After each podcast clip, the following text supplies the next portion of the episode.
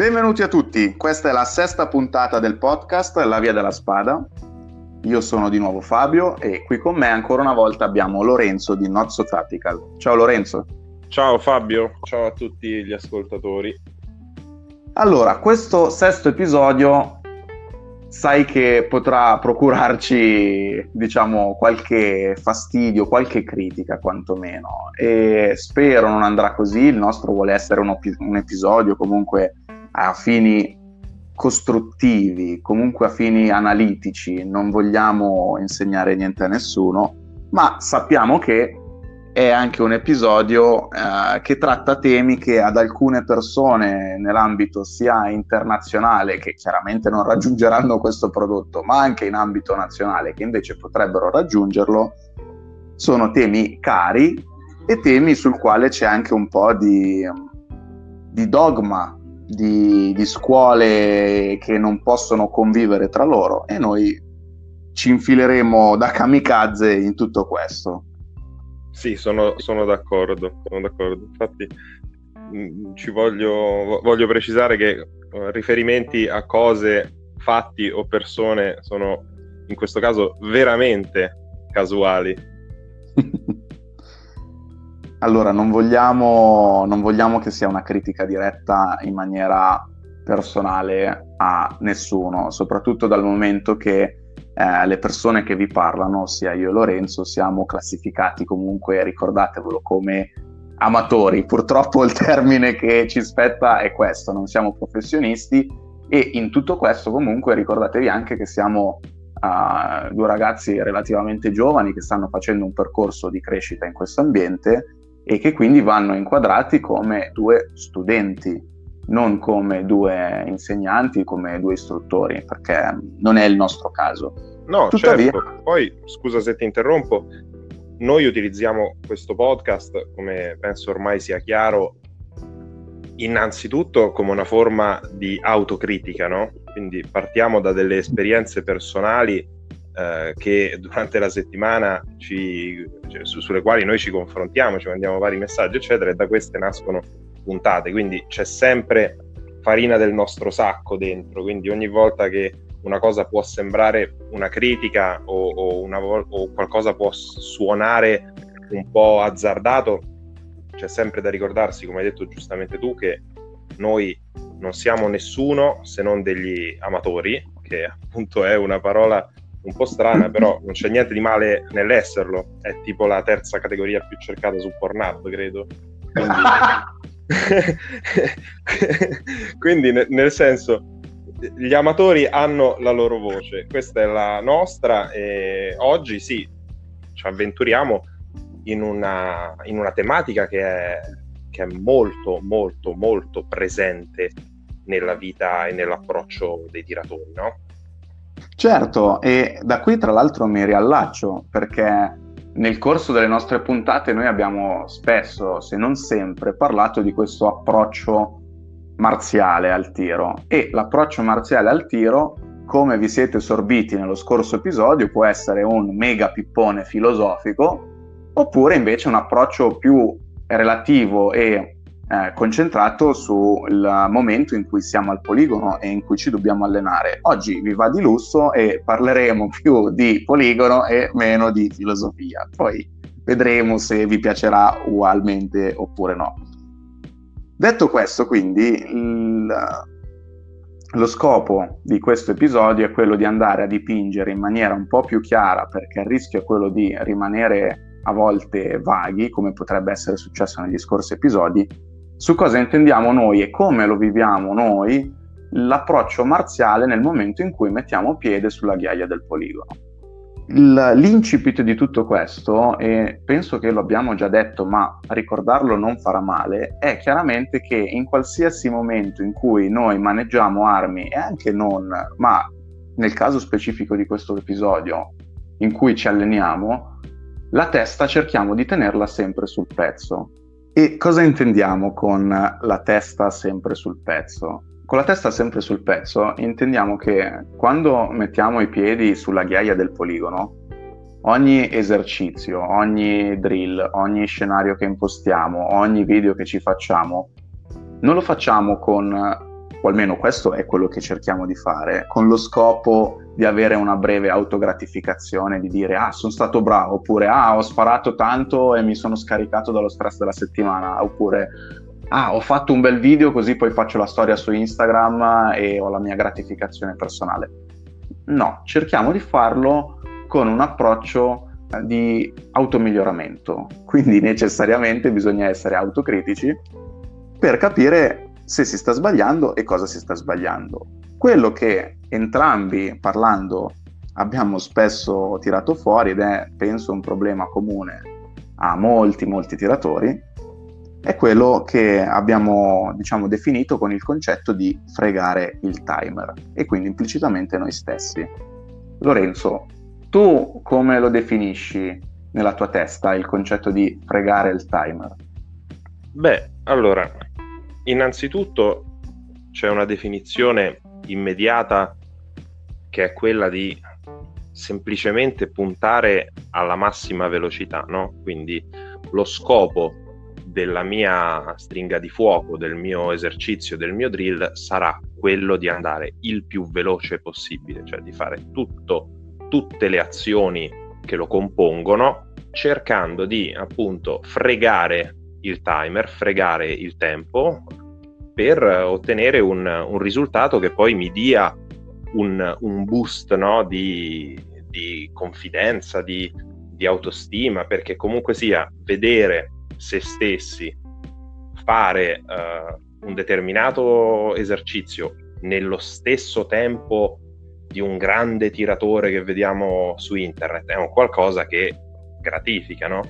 Il problema, secondo me, e questa è la spiegazione un po' più profonda di che cosa vuol dire pregare il timer, è che per farlo, cioè facendolo, io mi sto concentrando solo ed esclusivamente sull'output, cioè su che cosa rimarrà impresso su quello schermino quando io esplodo l'ultimo colpo. E non considero, e questa è una cosa di cui io sono vittima, sono stato vittima e sto veramente violentando me stesso per cambiarla, io non considero tutto quell'insieme, ed è qui che subentra la mentalità marziale, no? Io non concepisco, non, non, mi scordo di tutto quel agglomerato di uh, meccaniche, di pensieri, di azioni che sono necessarie al fine di ottenere l'output, cioè al fine di arrivare ad esplodere quell'ultimo colpo, no?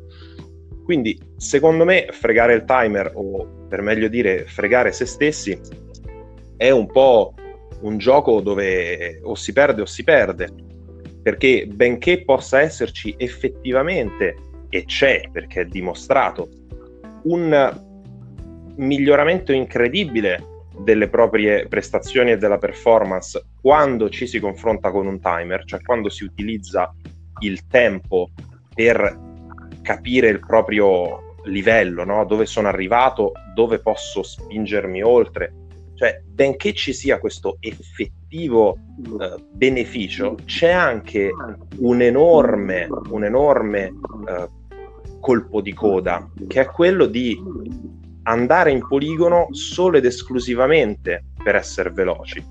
E questo è assolutamente deleterio, sia per, per uno sportivo, dove la velocità è, è un must assoluto, no? perché io non faccio gare, ma so e conosco persone che ne fanno e lì si ragiona veramente di centesimi di secondo. Ci sono delle penalità, quindi io devo essere il più veloce possibile al fine di avere uno score ottimale, di piazzarmi alto nella classifica. Quindi, insomma, da un approccio del genere sembrerebbe che l'andare veloce sia l'unica strada percorribile. E poi anche in altri ambienti, in ambiente chi, chi, chi, tira, le persone che conosco che tirano sportivamente ma sono professionisti, anche lì eh, andare veloce può aiutarti a portare a casa la pelle nel giorno più brutto della tua vita. Ma come faccio io, tiratore marziale, tiratore sportivo, tiratore eh, aggiungila tu, a ottenere un balance fra me e il timer, cioè come posso mm. non vivere questa cosa come una corsa frenetica verso il raggiungimento di, un, di, di uno split bassissimo. qui è dove secondo me si deve eh, far perno per, per la discussione di stasera, perché è proprio su questo fregarsi che vediamo tantissime persone, noi stessi a volte, rimanere fermi. No? L'illusione di migliorare in verità fa sì che pur di raggiungere lo split microscopico io poi mi vada a perdere una serie di concetti, meccaniche, ragionamenti, logiche, diciamo logiche che sono essenziali, essenziali perché poi il, ta- il tempo non rimane, la logica e la meccanicità, il meccanismo che ti ha portato al, al timer, a quel tempo sul display, quello sì che rimane. Sì, esatto, esatto. Sono son le parole che avrei usato io, quelle della conclusione sono esattamente quelle. Nel momento in cui io schiaccio quel tasto con scritto start o reset in base a che timer avete, quello split che avete fatto, che magari è, è stato frutto di una mattinata e si è, ripresen- si è presentato una volta solo, quello sparisce, cioè non ci sarà mai più. Si potrà ripresentare magari fortuitamente nel futuro, ma non è vostro vi è successo e questo ad esempio a me capita e mi alleno addirittura a riconoscere quando mi succede che un tempo è troppo basso per quello che so fare io. E allora lì mi rendo conto che magari sto iniziando a, il, a fregare il timer. Quindi tiro un attimo il freno a mano, cerco, piuttosto cambio completamente esercizio, cerco di staccarmi e riportare la testa invece su un approccio più costruttivo.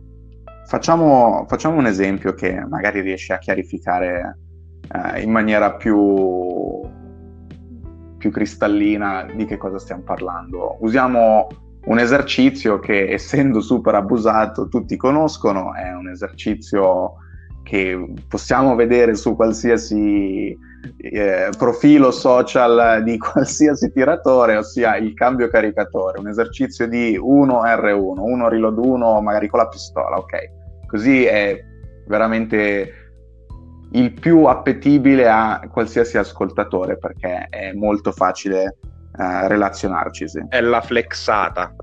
Esatto, la flexata del 1R1 fatto in tempi assurdi. Io quando vado al poligono dedico sempre uno, massimo, massimo, e qui ci arriviamo, due caricatori a l'1R1. Ma perché ne dedico così pochi? Per due motivi.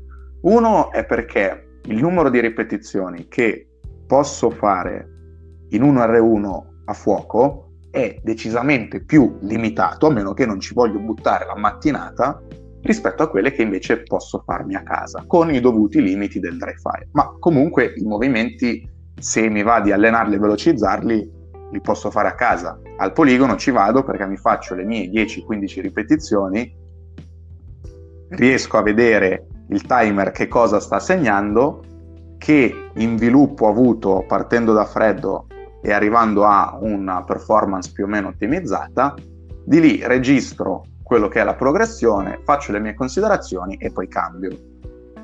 E questo è appunto legato al secondo punto di come mai faccio 1-2 caricatori.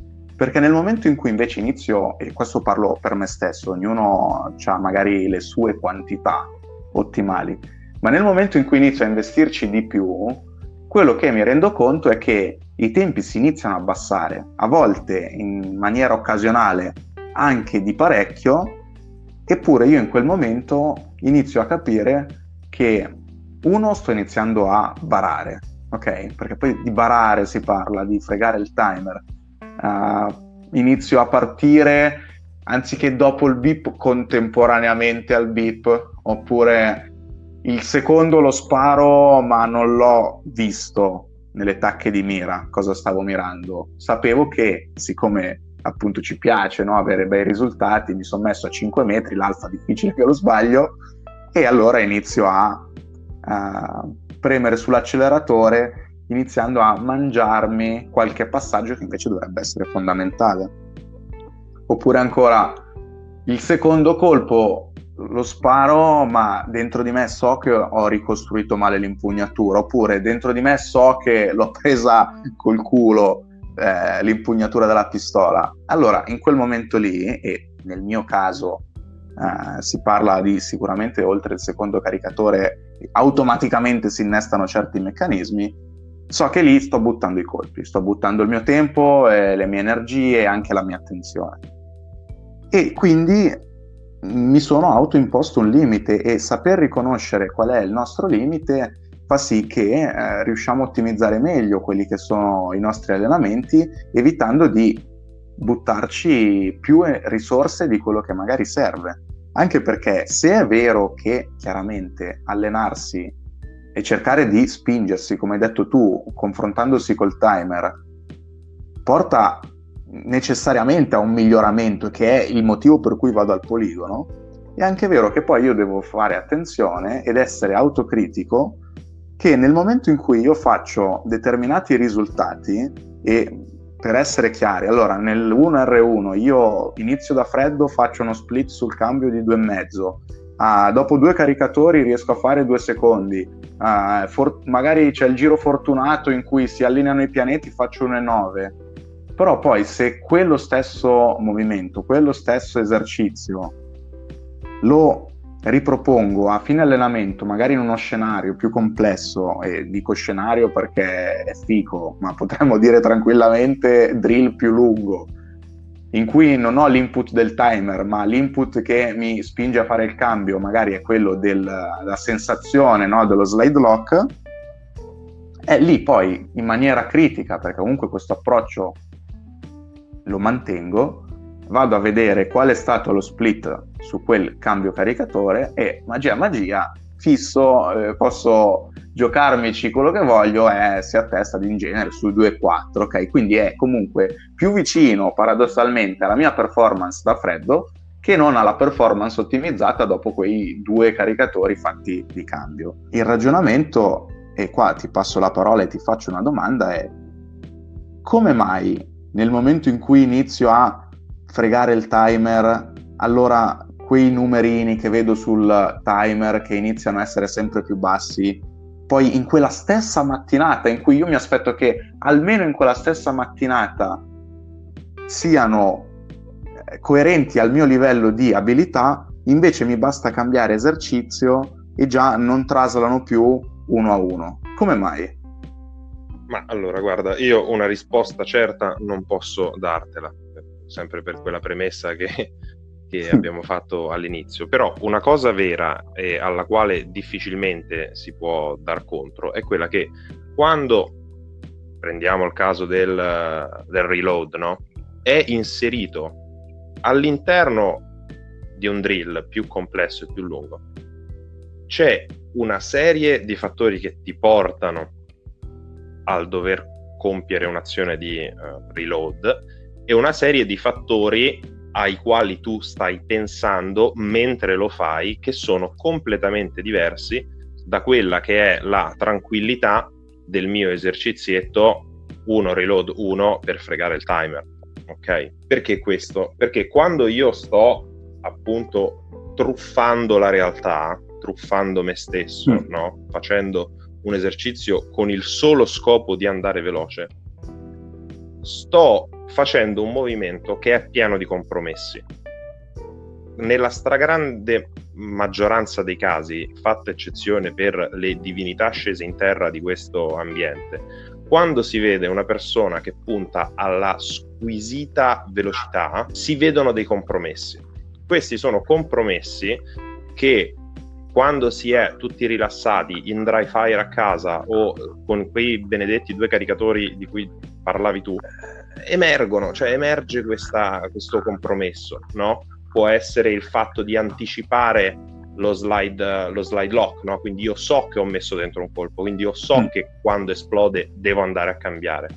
Può essere quello di andare immediatamente per inerzia a far chiudere il carrello senza neanche concentrarsi sulla, uh, sull'azione deliberata di chiuderlo, no? sia essa il premere lo slide lock, sia esso il, l'andare sopra con la mano a sella o power stroke come, come vuol definirsi. Insomma, creiamo un movimento che ci dà, ritorno al discorso di prima, un output, ci dà l'ego boost, ma non è in nessuna maniera paragonabile a quello che sarà quel movimento inserito all'interno di una dinamica, ok? Di un movimento più dinamico. Fatto sta che io vorrei lanciare una challenge sul podcast. basta, basta fare uno reload, uno a fuoco. Basta. Facciamo almeno due reload, due. Perché già il semplice inserire quel... Ah, partendo, facciamo una premessa.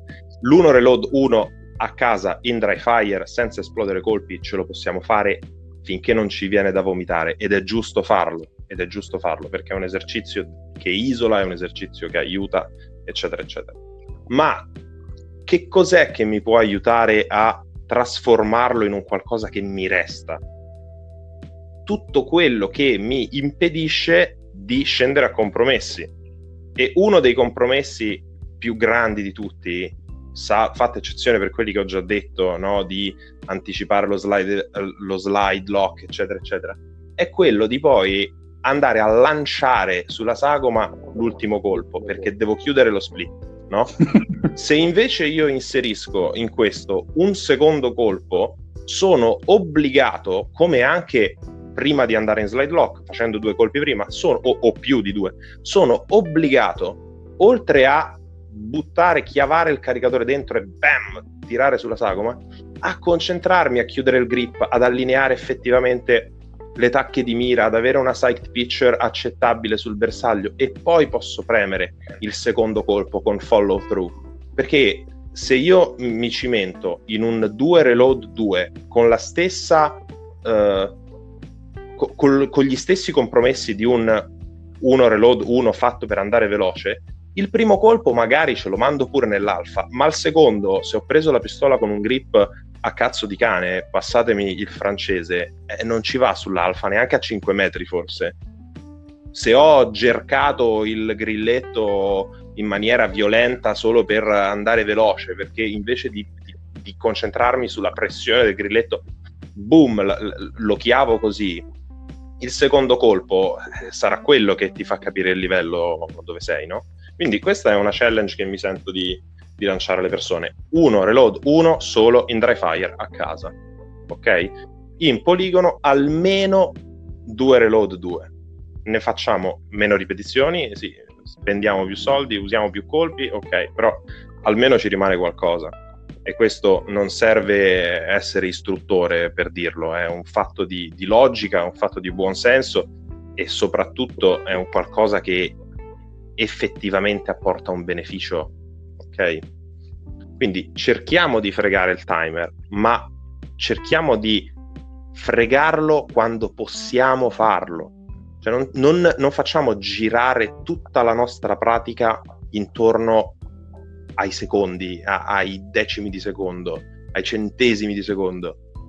Facciamo sì che il nostro approccio al tiro, il nostro approccio a una meccanica sia talmente ben studiato che io acquisisco la capacità di sapere che all'interno di un qualsiasi movimento esistono momenti morti nei quali io posso veramente lì giocare a fottere il timer e ci sono invece momenti cruciali come ad esempio la riacquisizione del grip in un'arma corta sui quali io non posso non andare veloce ma non posso scendere a compromessi perché lì ne va poi della performance dell'esercizio quando io inserirò come dicevi tu quel cambio di caricatore all'interno di un drill ok? Anche perché poi se, se, lo scopo è quello di essere sportivi e quindi prendere il tempo totale di un'azione, andare a fare il cambio di caricatore ultra mega uh, rapido e poi trovarsi con un risultato su sagoma pessimo o dover perdere gli stessi decimi di secondo che ho, impie- che ho guadagnato per riacquisirmi un grip decente o per trovarmi le tacche di mira sul bersaglio, eh, cioè, eh, lì dove sta il guadagno? Lì chi ho fregato il timer? No, lì ho fregato solo me stesso. Concordi? Certo, e allora, mi è piaciuto un sacco come hai inserito un argomento che vabbè, sappiamo entrambi essere in scaletta, ma l'hai fatto uh, con una maestria che ti devo, ti devo riconoscere. Chiamami anche, chiamami anche, Smooth Operator se vuoi da, da oggi. Ah, guarda, potresti essertela guadagnata. E questo argomento che hai inserito è l'argomento dei tempi, ossia i tempi morti e i tempi necessari. Come hai detto tu, i tempi morti sono quelli su cui veramente possiamo, possiamo tagliare, no? Perché non hanno non portano nessun beneficio, sono lì semplicemente perché la nostra mano i nostri piedi devono andare da un punto A a un punto B. E invece ci sono tempi necessari che, appunto, come hai già spiegato, fondamentalmente una volta in cui io cerco di trovare un compromesso anche su di loro, è il momento in cui in realtà sto andando a fregarmi. Perché questi tempi, come può essere ad esempio prendere la mira, premere il grilletto facendo la giusta attenzione, eh, ricostruire l'impugnatura, sono tutte azioni e tempi quindi che nel momento in cui cerco di tagliare al di sopra di quelle che in realtà sono le mie capacità di velocità, finisco per trovare un compromesso che poi mi disintegra il risultato. Qua voglio inserire un discorso che è stato molto interessante. Penso che alla fine di tutto il discorso la reazione generale sarà ma che cazzo ce ne frega però ho avuto un discorso con uh, una persona che, vabbè, fondamentalmente la mia compagna, lei fa la musicista e quindi quando stava, stavamo, ci ha sentito che parlavamo io e te al telefono, stava ascoltando, ha voluto che le spiegassi di che cosa stavamo parlando ed era appunto il discorso dei tempi morti e dei tempi necessari, no? E di questa necessaria abilità che va sviluppata di armonizzarli. Facendo la musicista, lei ha cercato di trovare un uh, filo conduttore e lì invece mi ha aperto a me, nel momento in cui lei cercava di tracciare un filo conduttore, che è esattamente il contrario, no? sono due mondi che non possono andare alla stessa maniera. Se nella musica ci sono tempi necessari, ossia le note, e tempi morti, ossia le pause, entrambi in realtà sono necessari, ok? Non si può pensare a una melodia senza pause. E invece noi se riuscissimo, proprio pensando alle nostre azioni come uno spartito, se riuscissimo a portarli veramente a zero sarebbe perfetto, no? Questi tempi morti, le nostre pause. E quindi qui che si inserisce il discorso di come dobbiamo essere in grado di spacchettare tutti quelli che sono i nostri macro movimenti e cercare di uh, ridurli in micro azioni, micro movimenti, tenere traccia di come li voglio fare e soprattutto in che ordine vanno fatti e cercare quindi di armonizzarli tra loro vedendo chi è necessario, che conseguenze porta il voler eh, tagliare quel tempo, voler trovare un compromesso su quel tempo e chi invece facendo proprio esperimenti, no? Chi invece non può essere soggetto a compromessi. Tornando all'1 reload 1, ad esempio, io mh, mm, parlo su di me, penso che sia abbastanza comune nella maggior parte dei tiratori, ma se dovessi spacchettarlo, direi che al VIP la mano che va sulla pistola e poi fa l'estrazione è già divisa in due punti, ossia la mano che va sulla pistola ci deve andare con una certa velocità, che è un tempo morto e quindi vorrei poter tagliare. Allo stesso tempo, quell'istante prima in cui vado a cacciare la mano sotto l'elsa è un momento invece che io ritengo già necessario. No? Quindi lì il, il, decimo di secondo non me lo taglio, decido che ehm, lo pago. Perché? Perché è quello che mi garantirà che da lì in avanti avrò la pistola tenuta in maniera decente, ossia più in alto possibile, e mi garantirà il fatto che eh, durante tutti i suoi cicli rilevi il meno possibile. Ma nel momento, proprio l'istante subito dopo in cui la mano è impattata sull'Elsa, quello è il momento in cui tutto tempo morto, fino a che le mie mire non sono sul bersaglio e non ho ricostruito l'impugnatura, quello è tutto tempo morto. sì, si può di nuovo cercare, ah, micro tempo necessario sia quando le due mani si incontrano e poi di nuovo tempo morto finché non vado al bersaglio. E poi di nuovo tempo necessario sia per cercare di traguardare le mire in maniera corretta nel punto in cui realmente voglio mandare il proiettile e premere il grilletto, sì, certo ci piace sparare veloce, ma allo stesso tempo a volte il controllo del grilletto detta il fatto che quell'istante in più glielo dobbiamo dedicare. Ma vedete come una semplice estrazione, perché qua non siamo neanche arrivati a fare il cambio. Abbiamo fatto un'estrazione un colpo è già scomponibile in decine, se pensiamo a tutti gli esercizi che ci possono venire in mente di micromovimenti. E questo lavoro qua non serve farlo al poligono. Questo lavoro qua è quello che si fa a casa, è quello che si fa in realtà anche quando siete in macchina che guidate col pilota automatico, no?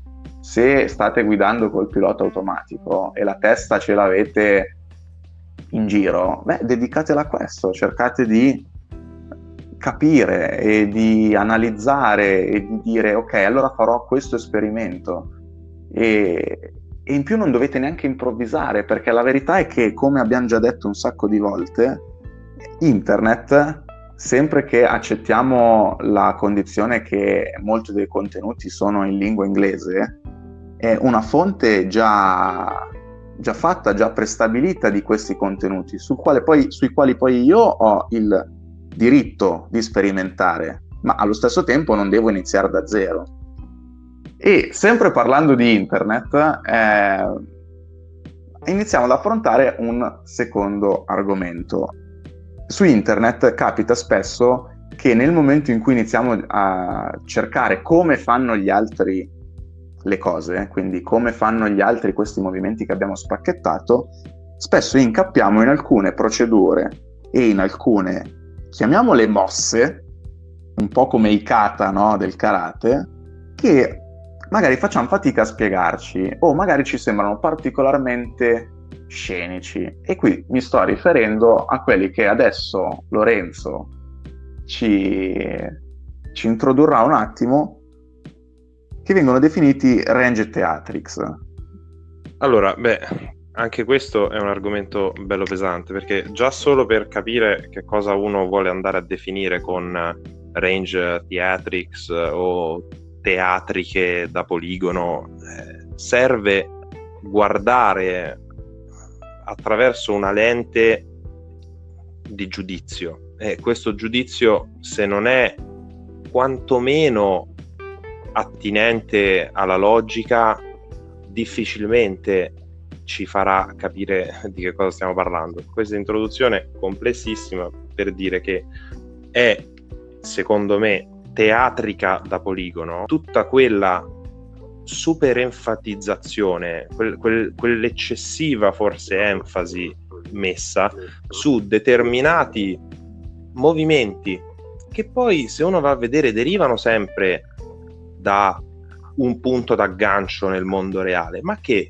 con il passaparola, con uh, il fatto di doverle replicare su un flat range, quindi su, su, su un range uh, con spazi, angoli di sicurezza uh, insomma dinamicità limitata, si trasformano e si sono trasformati negli anni in vere e proprie cicatrici addestrative che rimangono al tiratore. No?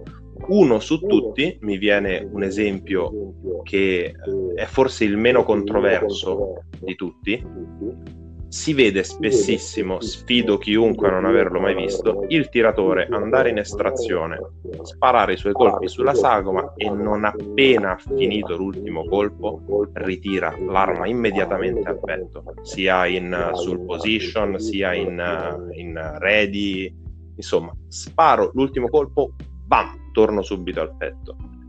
Questo è un qualcosa che molto probabilmente ha un'origine nel mondo del reale, no? soprattutto nel mondo del tiro eh, di polizia, del tiro militare, eccetera, ma che se lo andiamo a vedere come meccanica appresa e ripetuta in un contesto dove non ce n'è realmente bisogno o senza averla vista attraverso quella lente di giudizio critico, diventa estremamente controproducente. E diventa controproducente per assurdo proprio in quell'ambiente dalla quale essa deriva, cioè si perde anche quel gancio con la realtà, perché?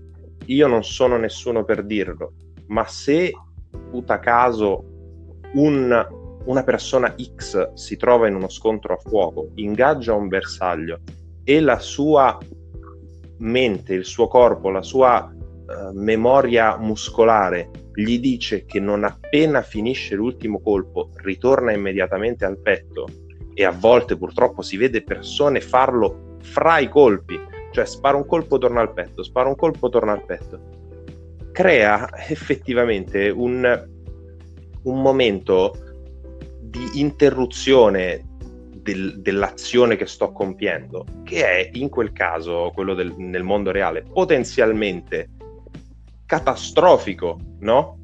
E vattelo a ricordare in quel momento che, ah no, ma questa è una cosa che faccio solo al poligono, è, è quasi impensabile, no? Mm. Vattelo a ricordare in gara che non devi fare, non devi tornare subito al petto se tu hai fatto la settimana prima il corso di tiro operativo con l'istruttore Mario Rossi che ti insegna questa cosa qua.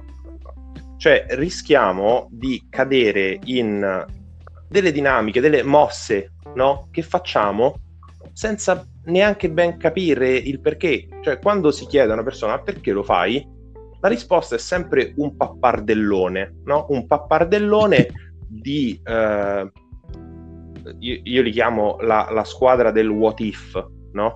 Cioè c'è sempre una spiegazione, ma è una di quelle spiegazioni che al tiratore marziale non dovrebbero piacere, perché il tiratore marziale deve sempre chiedere perché e deve smettere di chiedere perché quando ottiene una risposta sulla quale lui può effettivamente andare a costruire qualcosa. No?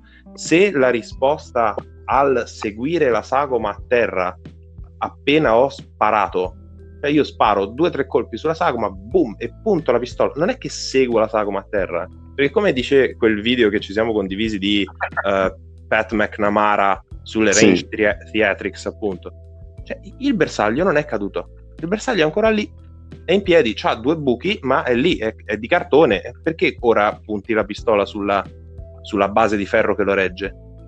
Cioè, questa è la logica all'interno di un poligono, no? Poi, se vai a chiedere, c'è sicuramente perché dopo aver attinto una persona con tot colpi, eh, quella va a terra. Ma dove sta scritto che va a terra?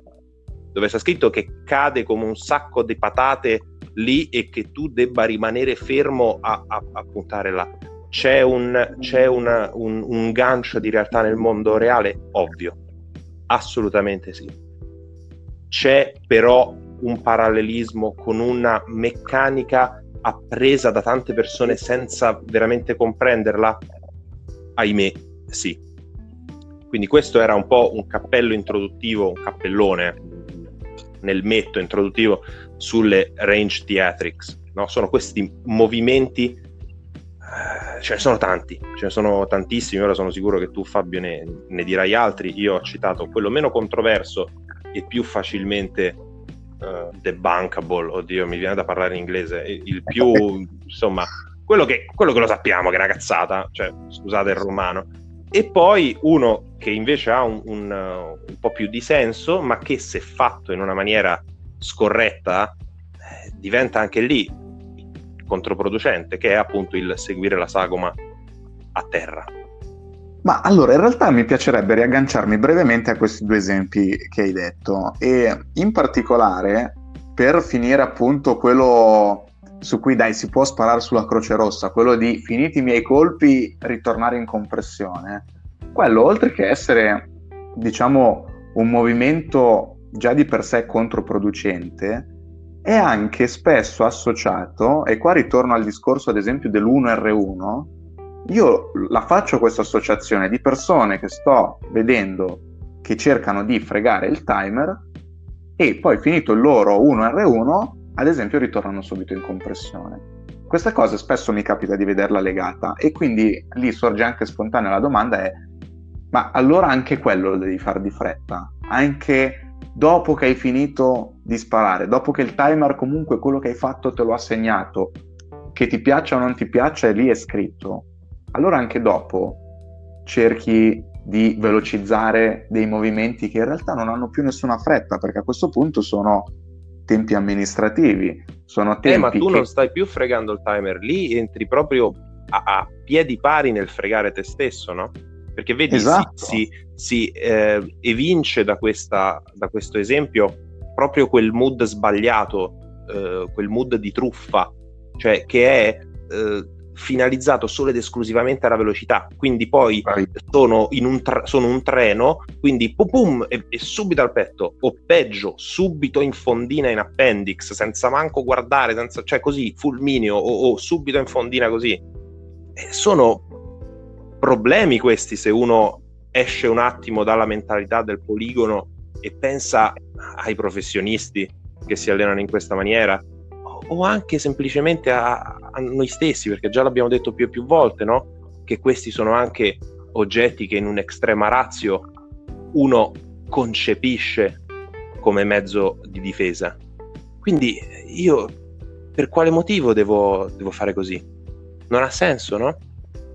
Esatto, e imparare a riconoscere quindi tutti questi segnali, perché fondamentalmente sono dei segnali di persone e persone che possono essere altri, possono essere i nostri diciamo amici, i nostri compagni di poligono, possiamo essere noi stessi.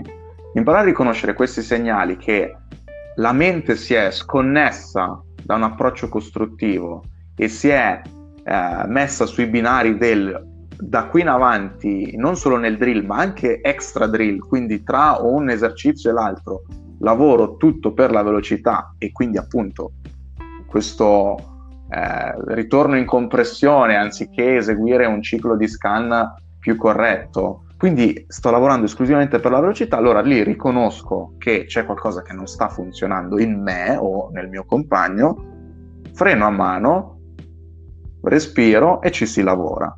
Certo, e certo. Che... Guarda, ti interrompo rapidamente perché Vai. mi viene in mente un esempio automobilistico, no?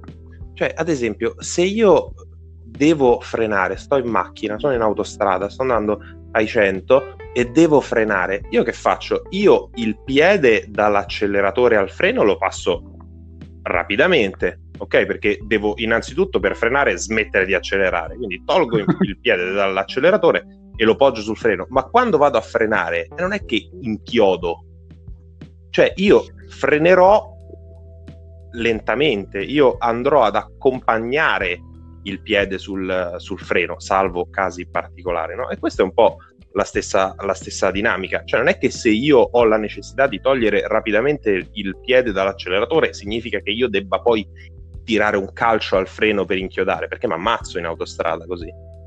Certo, ma sempre parlando, e questo qua è un tipico esempio no? di tempi morti e tempi necessari, ossia che la frenata ha un suo tempo, mentre spostare il piede da un pedale all'altro no. E se vogliamo riportare un parallelismo, anche quando mi sposto da un punto di tiro all'altro, devo rallentare con una certa gradualità e non posso bloccare i piedi sul posto perché finisco io con la pistola e la faccia sulla barricata, per esempio. Certo, ma, ma per andare, per iniziare il movimento di andare dal punto A al punto B, quando, fa, quando uno fa run, run and gun, cioè, tu mom- nel momento in cui decidi coscientemente, in maniera deliberata, di spostarti, eh, cazzo, lì lo devi fare veloce. Sia nello sport, perché lì che si risparmiano i secondi, non oso neanche immaginare in uno scenario reale quanto tu ti debba muovere velocemente se è necessario farlo, no? Però poi quando arrivo a destinazione, eh, lì c'è tutto il procedimento del piede sul freno che piano piano piano mi porta allo stop perché altrimenti come sono partito a razzo, eh, come un razzo mi schianto quando, quando arrivo, no? Come dicono gli inglesi, uh, fast like flash, crash like thunder, una cosa del genere. Cioè se vai veloce come un fulmine ti schianti come un tuono. Questo non lo conoscevo. Eh, tipo il titolo di un film. Beh, comunque, visto che l'abbiamo citato, io penso che sia ora di di tirar fuori la patata bollente e sempre riconducibile a quelle che abbiamo chiamato Theatrix, lo scan che quindi abbiamo citato essere un ciclo più corretto di conclusione di un drill a fuoco o comunque replicabile anche in Fire a casa, allo stesso tempo spesso è soggetto a dogmi e mosse che esattamente come il ritorno fulmineo in compressione poi è difficile ricevere una spiegazione soddisfacente in merito. Certo, certo. in tutto questo quindi bisogna ragionare sul fatto che sempre perché vogliamo mat- mantenere un approccio critico e marziale, qualsiasi risposta riceveremo, e qua lo sottolineo, da persone decisamente, decisamente più eh, titolate di me e te a insegnare e quindi dare questo genere di risposte, comunque secondo me è diritto e dovere del tiratore andare a filtrare quello che secondo lui è sensato, quello che secondo lui, in base alla sua esperienza, non è in grado di sapere e quindi è giusto che creda a chi ha più esperienza, e invece quello che è ragionevole nutrire determinati dubbi. E uno di questi dubbi, ad esempio, tu l'hai già citato, io sono più che d'accordo, che è il eh, seguire il bersaglio to the ground, no? a terra, quando magari quel bersaglio, specie in un poligono, soprattutto per bersagli per persone povere normali, quindi non bersaglieri attivi, è fisso, è lì. Quindi io sto certo, facendo certo. una mossa che mi spinge a traguardare il bersaglio a terra, anche se questo a terra non è. E qui c'è un giusto e uno sbagliato, no? Come dici tu, la, le radici affondano in un principio estremamente corretto, però poi vengono un po' magari distorte da questo telefono senza fili di istruttori che eh, rimpallano una tecnica da una tecnica all'altra le loro proprie conoscenze, sia un po' perché invece si cerca di dare una risposta semplice a quello che in realtà è un problema complesso. Certo, certo. Ma tu pensa solo, pensa solo al fatto che eh, per spezzare una lancia in favore di questa come posso dire, sì, di questo telefono senza fili, no? il gioco del telefono che si faceva da bambini, che poi porta ad avere un risultato completamente lontano da quello che era l'origine. Cioè, per spezzare una lancia in favore di questo, parlando ad esempio del, dello scan, cioè di tutta quell'operazione che si fa dopo aver finito l'azione a fuoco, no? che ci si guarda intorno, eccetera, eccetera. Ci si trova molto spesso a dover insegnare queste cose quando si è istruttori, quando si è istituzioni, a persone in un poligono in linea con delle norme di sicurezza da rispettare, quindi è anche impensabile dire a una persona dopo che hai concluso di attingere il bersaglio dovresti girarti a 360 gradi, dove vanno gli occhi, va l'arma, cioè creeresti in poche parole una piazzola di persone che si flaggano a vicenda in continuazione eh, perché oggettivamente il flat range ti impone anche di dover minimizzare o di dover fare cose che nel mondo reale non hanno uh, modo di, di esistere, no? perché lì sei vincolato ad esempio dai parapadri, non puoi puntare l'arma, non tutti possono puntare l'arma in alto, in basso, dietro, no? figuriamoci. Quindi eh, anche lì serve critica, perché se un insegnamento parte come giusto, ossia dopo che hai terminato di far fuoco, è giusto che tu controlli il risultato che hai ottenuto sulla sagoma, anche perché ricordiamocelo, essere coscienti del bersaglio, di cosa c'è fra noi ed esso e cosa c'è dopo di esso, è una delle regole fondamentali della sicurezza. Quindi anche ristabilire questa certezza, ok, l'effetto sul bersaglio c'è stato, i buchi ci stanno, cosa c'è fra me e lui, cosa c'è dietro, no? Eh, questo ha senso, ma quando questo invece diventa un appena finito di sparare, guarda rapidamente destra, sinistra, un po' dietro, no? Cioè, diventa una cosa quasi sclerotica che non, non si capisce bene e, e, che non fa match soprattutto con la spiegazione originale, ossia ristabilisci l'ordine delle cose, verifica lo status quo della situazione. Che cosa è successo da quando hai tirato fuori la pistola a quando la, la, hai finito di esplodere l'ultimo colpo? Cioè, per capire questo è ovvio che uno faccia uno scan, ma come fai lo scan prima di attraversare la strada? Come fai lo scan quando entri in un, in un posto e vuoi tenere a mente dove sono le vie di fuga? come fai lo scan dei cartelli stradali quando guidi e, e automaticamente controlli lo specchietto prima di inserirti su una corsia. È, è, è, un po' lo stesso concetto, ma se questo diventa gira la testa in direzione dello specchietto rapidamente e poi buttati sulla corsia, ho perso il senso di quell'azione. Tra l'altro l'esempio calzante può essere proprio quello di io che attraverso la strada per attraversare la strada, se mi dicono gira la testa a destra e a sinistra, non è che mi stanno dicendo qualcosa di sbagliato, ma è incompleto, gli manca il principio che c'è dietro, perché la testa a destra e a sinistra non è il fulcro, è una conseguenza. Mm-mm. Il fulcro è guarda a destra e a sinistra, è quello che fa nascere il movimento. E alla stessa maniera lo scan dovrebbe essere frutto di una necessità, quindi quella di guardare, quella di, come hai detto tu, ristabilire un ordine, quindi gradualmente staccarmi dalla tunnel vision dei miei sistemi di mira, iniziare a ripristinare quella che è la mia consapevolezza di cosa ho davanti, poi eventualmente, e a me per esempio piace, gli trovo posto in qualsiasi contesto, la consapevolezza di cosa ho dietro ed infine la consapevolezza di come è messo il mio cannone, no? questo poi ha, ha tantissimi appigli con, con, la realtà che non sono solo quelli squisitamente legati al dire dopo il conflitto a fuoco, perché lì c'è proprio un, un regno di, di, cose, di considerazioni che, che non ci appartiene, ma il semplice frequentando i corsi, sparando in linea con le persone, lo scan è fondamentale perché volente o nolente, nel momento in cui ho le mie cuffie su e esplodo dei colpi, benché io possa essere consapevole di ciò che avviene intorno a me, il semplice solo suono, la concentrazione mi estranea per quei secondi, no?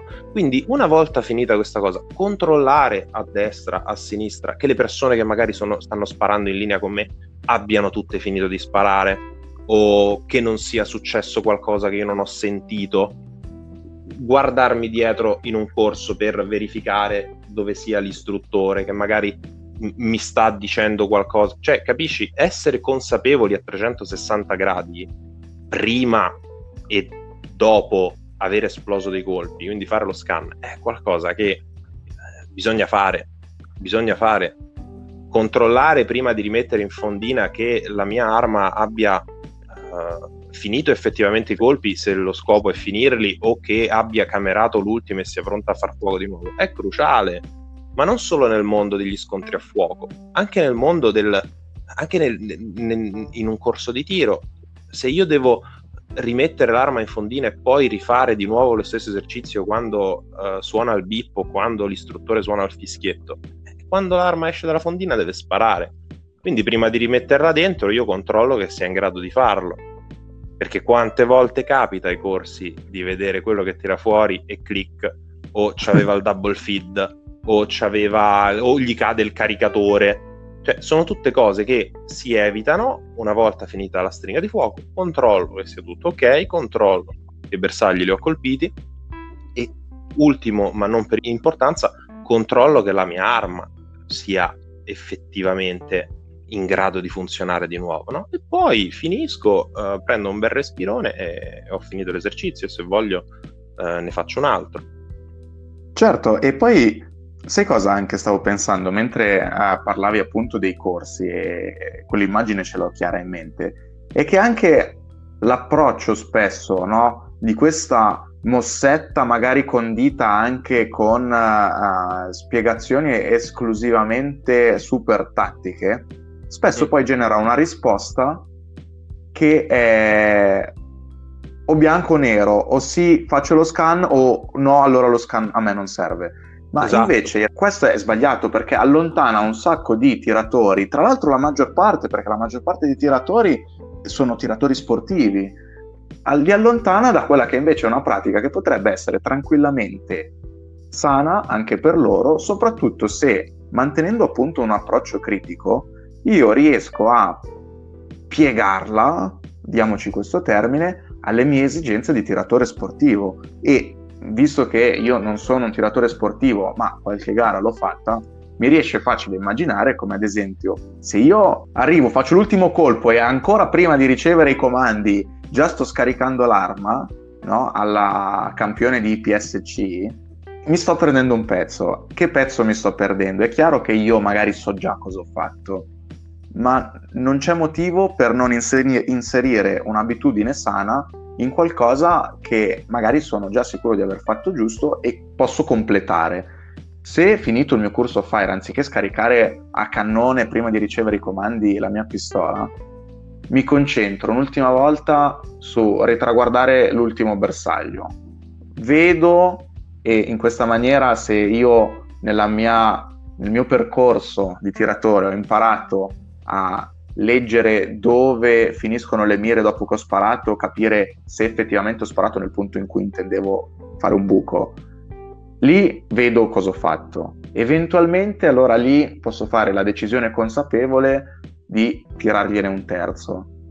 Poi rompo un attimo la visuale dalla pistola, dalle mire. Inizio a guardare non in maniera conful- compulsiva, anche in maniera ponderata, tranquilla, ma comunque eh, metodica, destra e sinistra, gli altri bersagli che posso ancora ingaggiare. Magari ci scappa quel make-up shot che mentre facevo di corsa il tiro mm, non mi sono accorto che è finito in Giappone anziché sull'Alfa.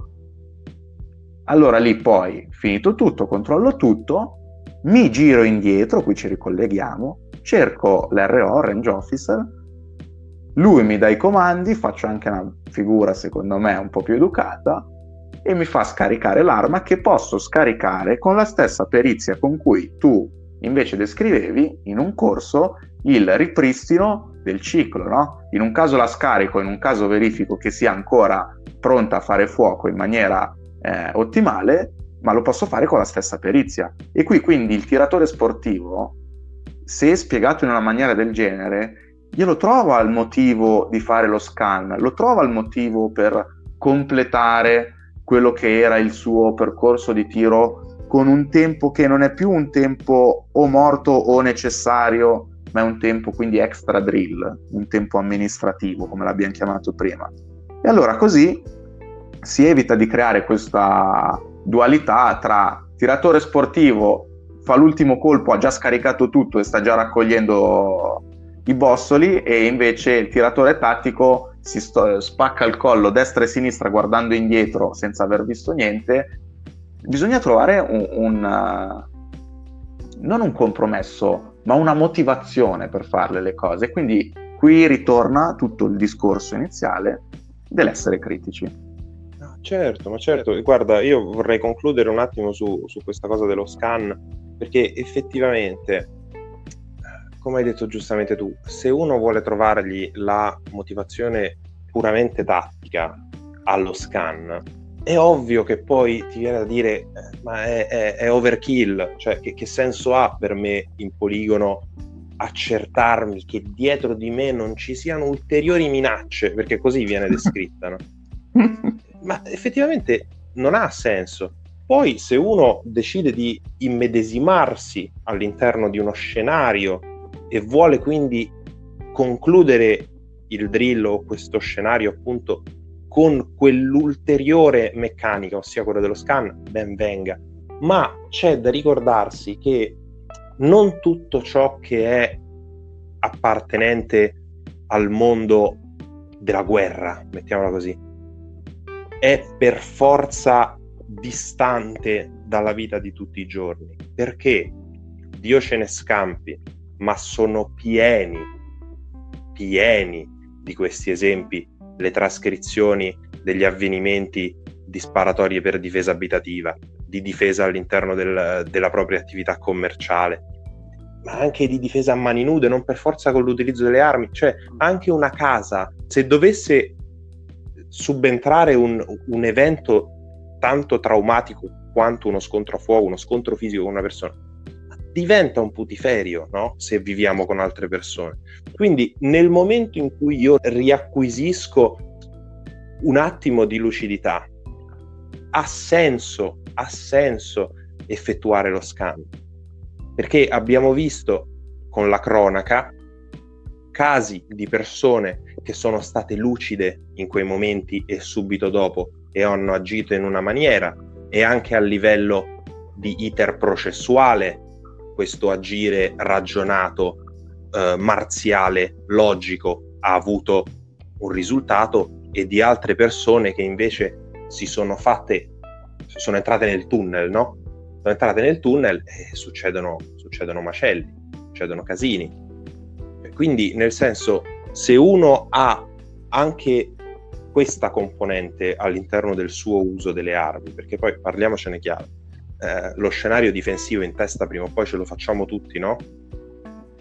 Ha Chiaro. ancora più senso in quel caso introdurre questo scan, che non è appunto, ripetiamo l'ultima volta, guardare in maniera frenetica a destra e a sinistra tutto rigido, tutto scattoso, come se anche quello debba finire sul tempo, ma è semplicemente un riprendere eh, la ri, ricominciare a padroneggiare l'ambiente, perché uno si, eh, uno si spera che quando è vivo nella vita di tutti i giorni, sia un centro commerciale, sia all'interno della macchina, sia padrone del proprio ambiente, no? abbia la consapevolezza di che cosa avviene intorno a lui soprattutto se uno guida la macchina, questa è una cosa che ormai è inconscia, guardare lo specchietto, guardare il retrovisore, no?